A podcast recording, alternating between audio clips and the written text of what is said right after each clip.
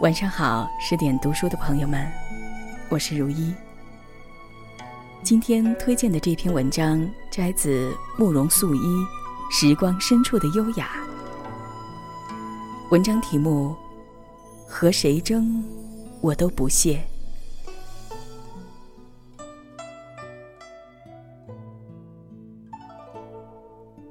我和谁都不争，和谁争，我都不屑。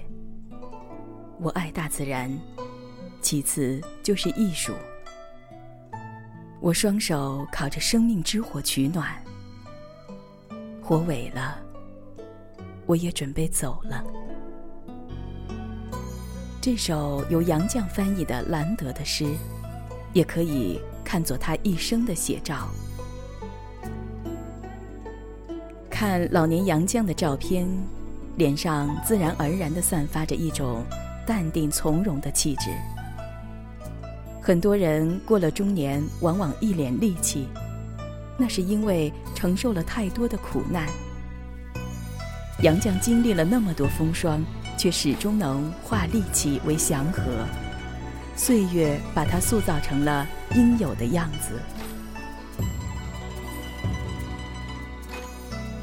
杨绛给人印象最深刻的。就是这种与世无争的淡泊，在这熙熙攘攘的世间，多数人都想着出人头地，可杨绛不这样。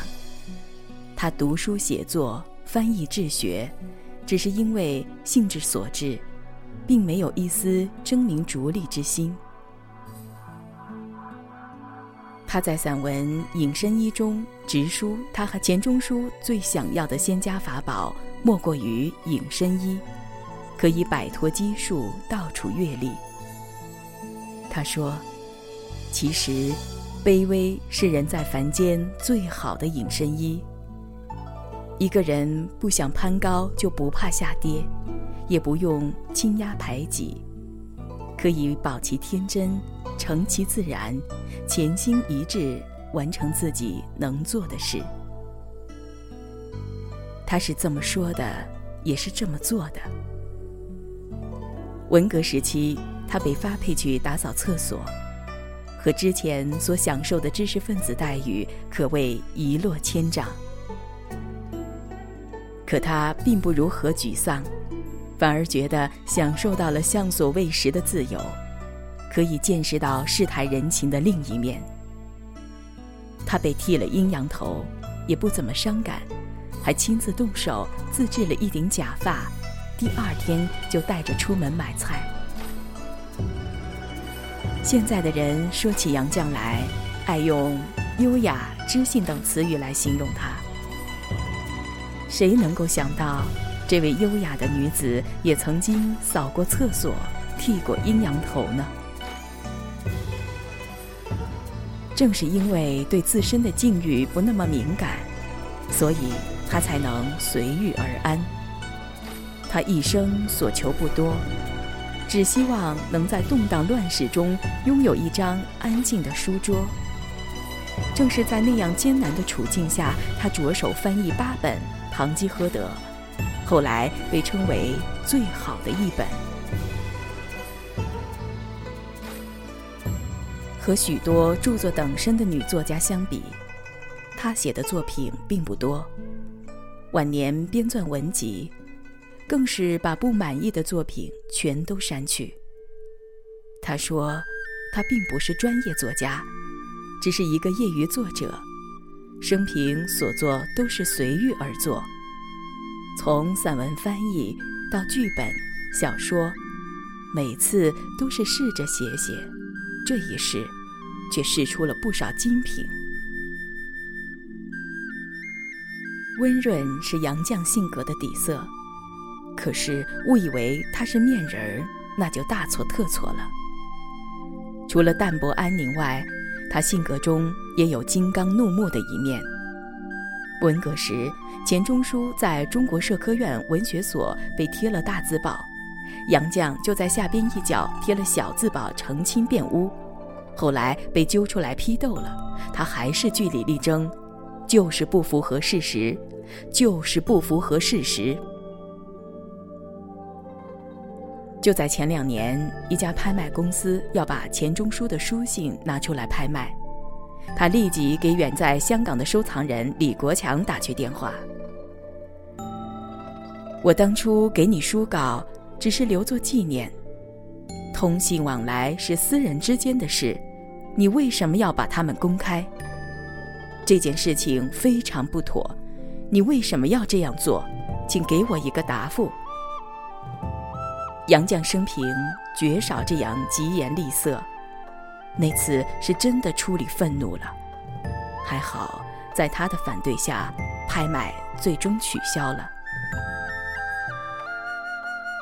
绝大多数的时候，他采取的方式并不激烈，但他始终坚守着自己的风骨。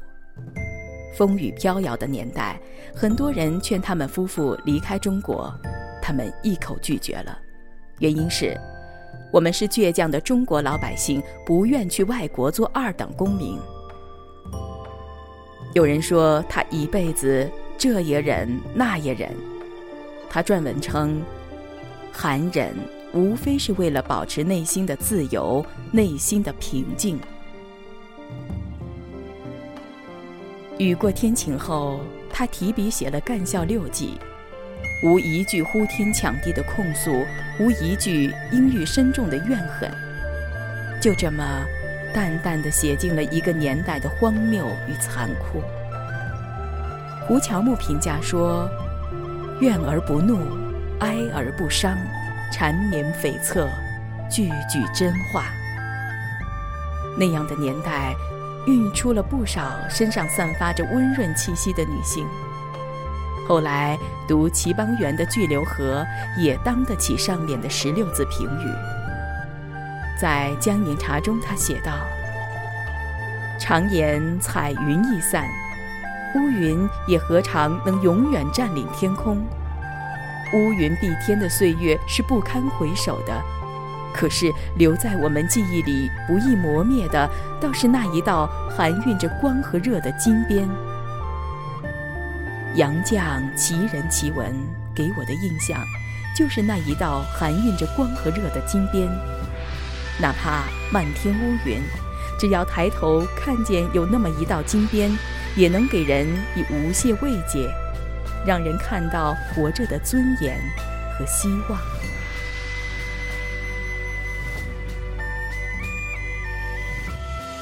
说杨绛绕不过钱钟书。理想的婚姻应该是什么样子？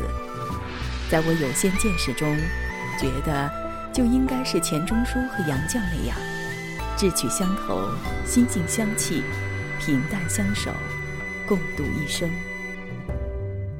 在生于民国的诸多伉俪中，也有不少神仙眷属，像我喜欢的杨步伟和赵元任就是其中一例。但要论性情相气，几乎找不到比钱钟书和杨绛还要投机的，他们在出身、爱好、志趣、性格等各方面都十分接近。而要说区别的话，可能钱钟书更露锋芒，而杨绛更蕴藉。文如其人，女儿钱院评价说：“妈妈的散文像清茶，一道道加水。”还是芳香沁人。爸爸的散文像咖啡加洋酒，浓烈刺激，喝完就完了。杨绛在东吴大学读书的时候，以杨囡囡的绰号闻名全校。据传，追求者有孔门弟子七十二人之众。其实，看他年轻时的照片，称不上艳冠群芳。可能是以气质取胜。那时女大学生基本身后都有一群追求者，像张兆和、许广平等。现在看来，也就是中人之姿。兴许还是因为物以稀为贵，那个年代的女大学生肯定很少。这些追求者也并不都是路人甲，其中有个叫费孝通的。和杨绛是青梅竹马，小时一起念过几年书，后来又在东吴大学重遇，于是嫣然以杨绛的保护人自居，说什么凡是要追求他的都要走他的门路。杨绛听了颇不以为然。就在费孝通一厢情愿时，杨绛和钱钟书在清华初遇。两人初次见面，都忙着表明自己单身。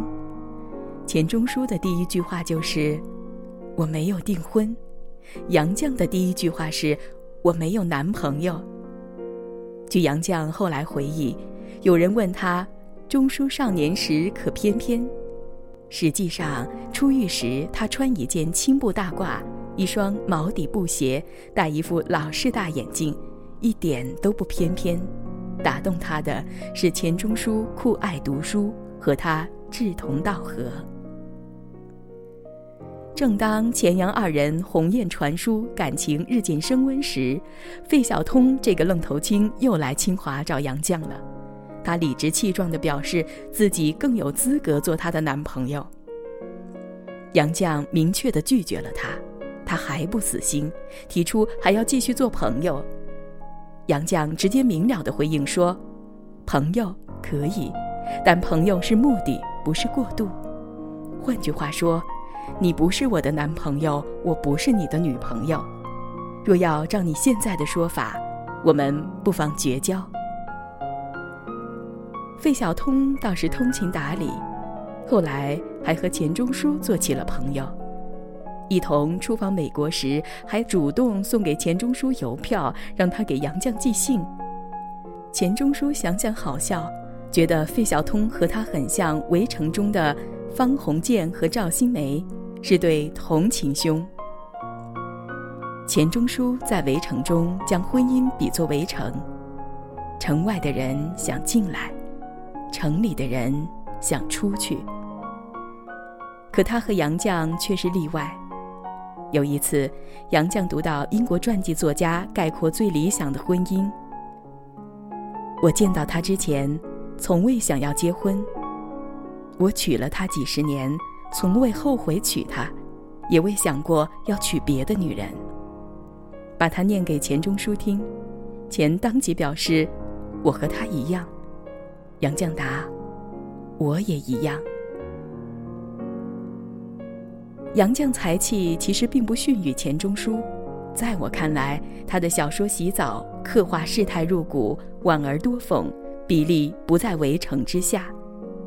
光就小说而言，结构和文笔甚至要强于《围城》。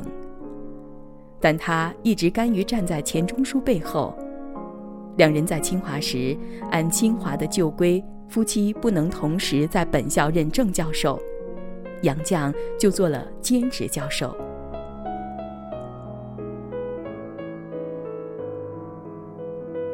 杨绛在出嫁之前。也是个十指不沾阳春水的名门小姐。嫁给钱钟书后，开始学着洗手做羹汤，连婆婆都称赞她笔杆摇的，锅铲握的，在家什么粗活都干。杨绛在牛津坐月子时，钱钟书在家不时闯祸，台灯弄坏了不要紧，墨水染了桌布不要紧。颧骨生钉了不要紧，托庇于杨绛的处处不要紧，钱大才子才得以安安稳稳地读他的书，做他的学问。最重要的是，他做这些时心甘情愿，没有一丝一毫的不平。握笔的手拿起了锅铲，照样拿得稳稳当当，心平气和。他是真正懂得钱钟书的价值的，所以，当钱钟书告诉他说想写小说，他根本没考虑到生活的困苦，而是甘做灶下婢。生活嘛，本来就已经很俭省了，他觉得还可以再节省些，这样钱钟书就能不那么辛苦工作，可以专心写小说。钱钟书的小说写好后，他是第一个读者。他每天写五百字，他就迫不及待地拿过来读五百字，看着他读得大笑，他也笑了起来。这是一对把精神生活看得高过一切的夫妻。两人在一起做的最多的事，就是对坐读书，还常常一同背诗玩儿。发现如果两人同把诗句中的某一个字忘了，怎么凑也不合适。那个字准是全诗中最欠贴切的字。杨绛说：“妥帖的字有粘性，忘不了。”这一幕不禁让人想起赵明诚和李清照之间赌书泼茶的韵事。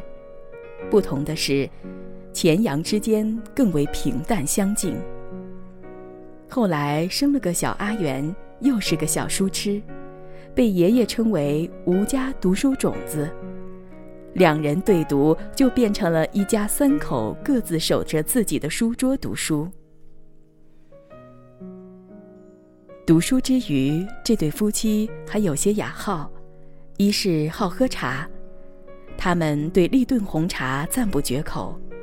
回国后有阵喝不到，还独出心裁，想出了用三种国产红茶一起冲泡，终于试验出了一种类似立顿红茶的风味。二是好散步，他们称之为探险。他们散步不是为了看风景，而是为了观察路上的世态人情。钱钟书和杨绛对观察事情是很有兴趣的。他们一家三口去小饭馆吃饭时，喜欢暗自查看周围的人，然后根据他们的表情推测出他们身上发生了什么故事。说起来很玄乎。其实也就是我们现在常说的脑补。如此看来，钱钟书父女都称得上是脑补爱好者。也许正是这种态度，才让他们在陷入困境时，仍然能偶尔抽离出去，保持着一个事情观察者的超脱。钱钟书是个有几分痴气的人，这种痴气不仅表现在他不善交际上。也表现在他的一往情深上。杨绛生下女儿阿元后，他主张不再生二胎，理由是如果再生一个，怕分去了他们给阿元的爱。有着这样性情的人，对相伴了数十年的妻子，自然更是一片深情。结婚后，他坚持给杨绛母女做早餐，红茶、牛奶加面包、果酱。这是他做的前世独家爱心早餐，一做就是几十年，直到他病重住院。文革时去干校改造时，杨绛会在大雨天独自走一段长长的泥泞路去看他，而钱钟书也会绕几段路专程去探望妻子。他在人前一次次的称赞妻子，以至于有朋友评价他有御妻癖。一九四六年出版的短篇小说集《人兽鬼》出版后，钱钟书在自留的样书上为妻子写下这样无批的情话：“赠于杨继康，绝无仅有的结合了各不相容的三者：妻子、情人、朋友。”一九九四年，在杨绛的力促下，钱钟书编定了自己的怀剧诗存。杨绛把全书抄完后，钱钟书拉起妻子的手说：“你是最贤的妻，最才的女。”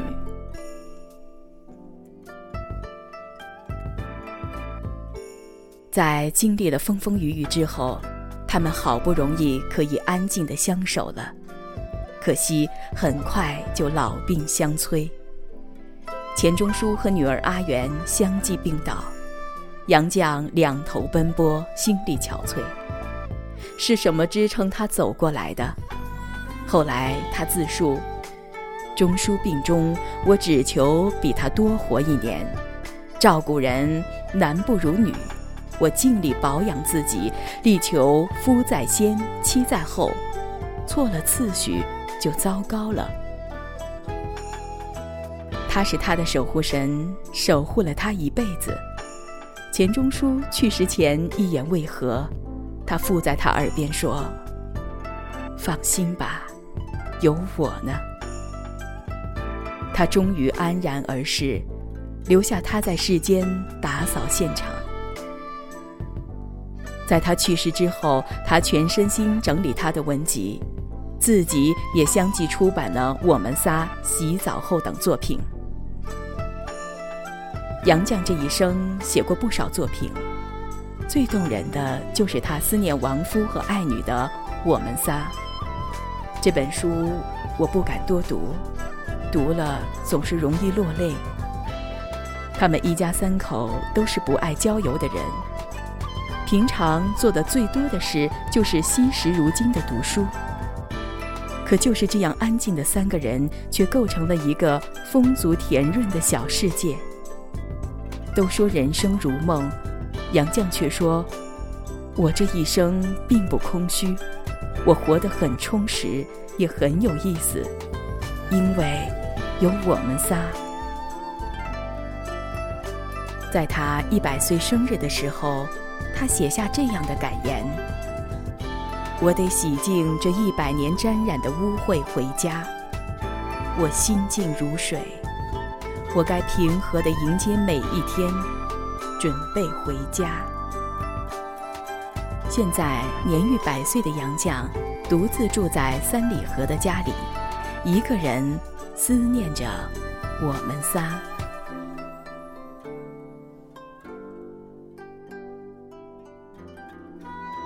这篇文章就是这样了。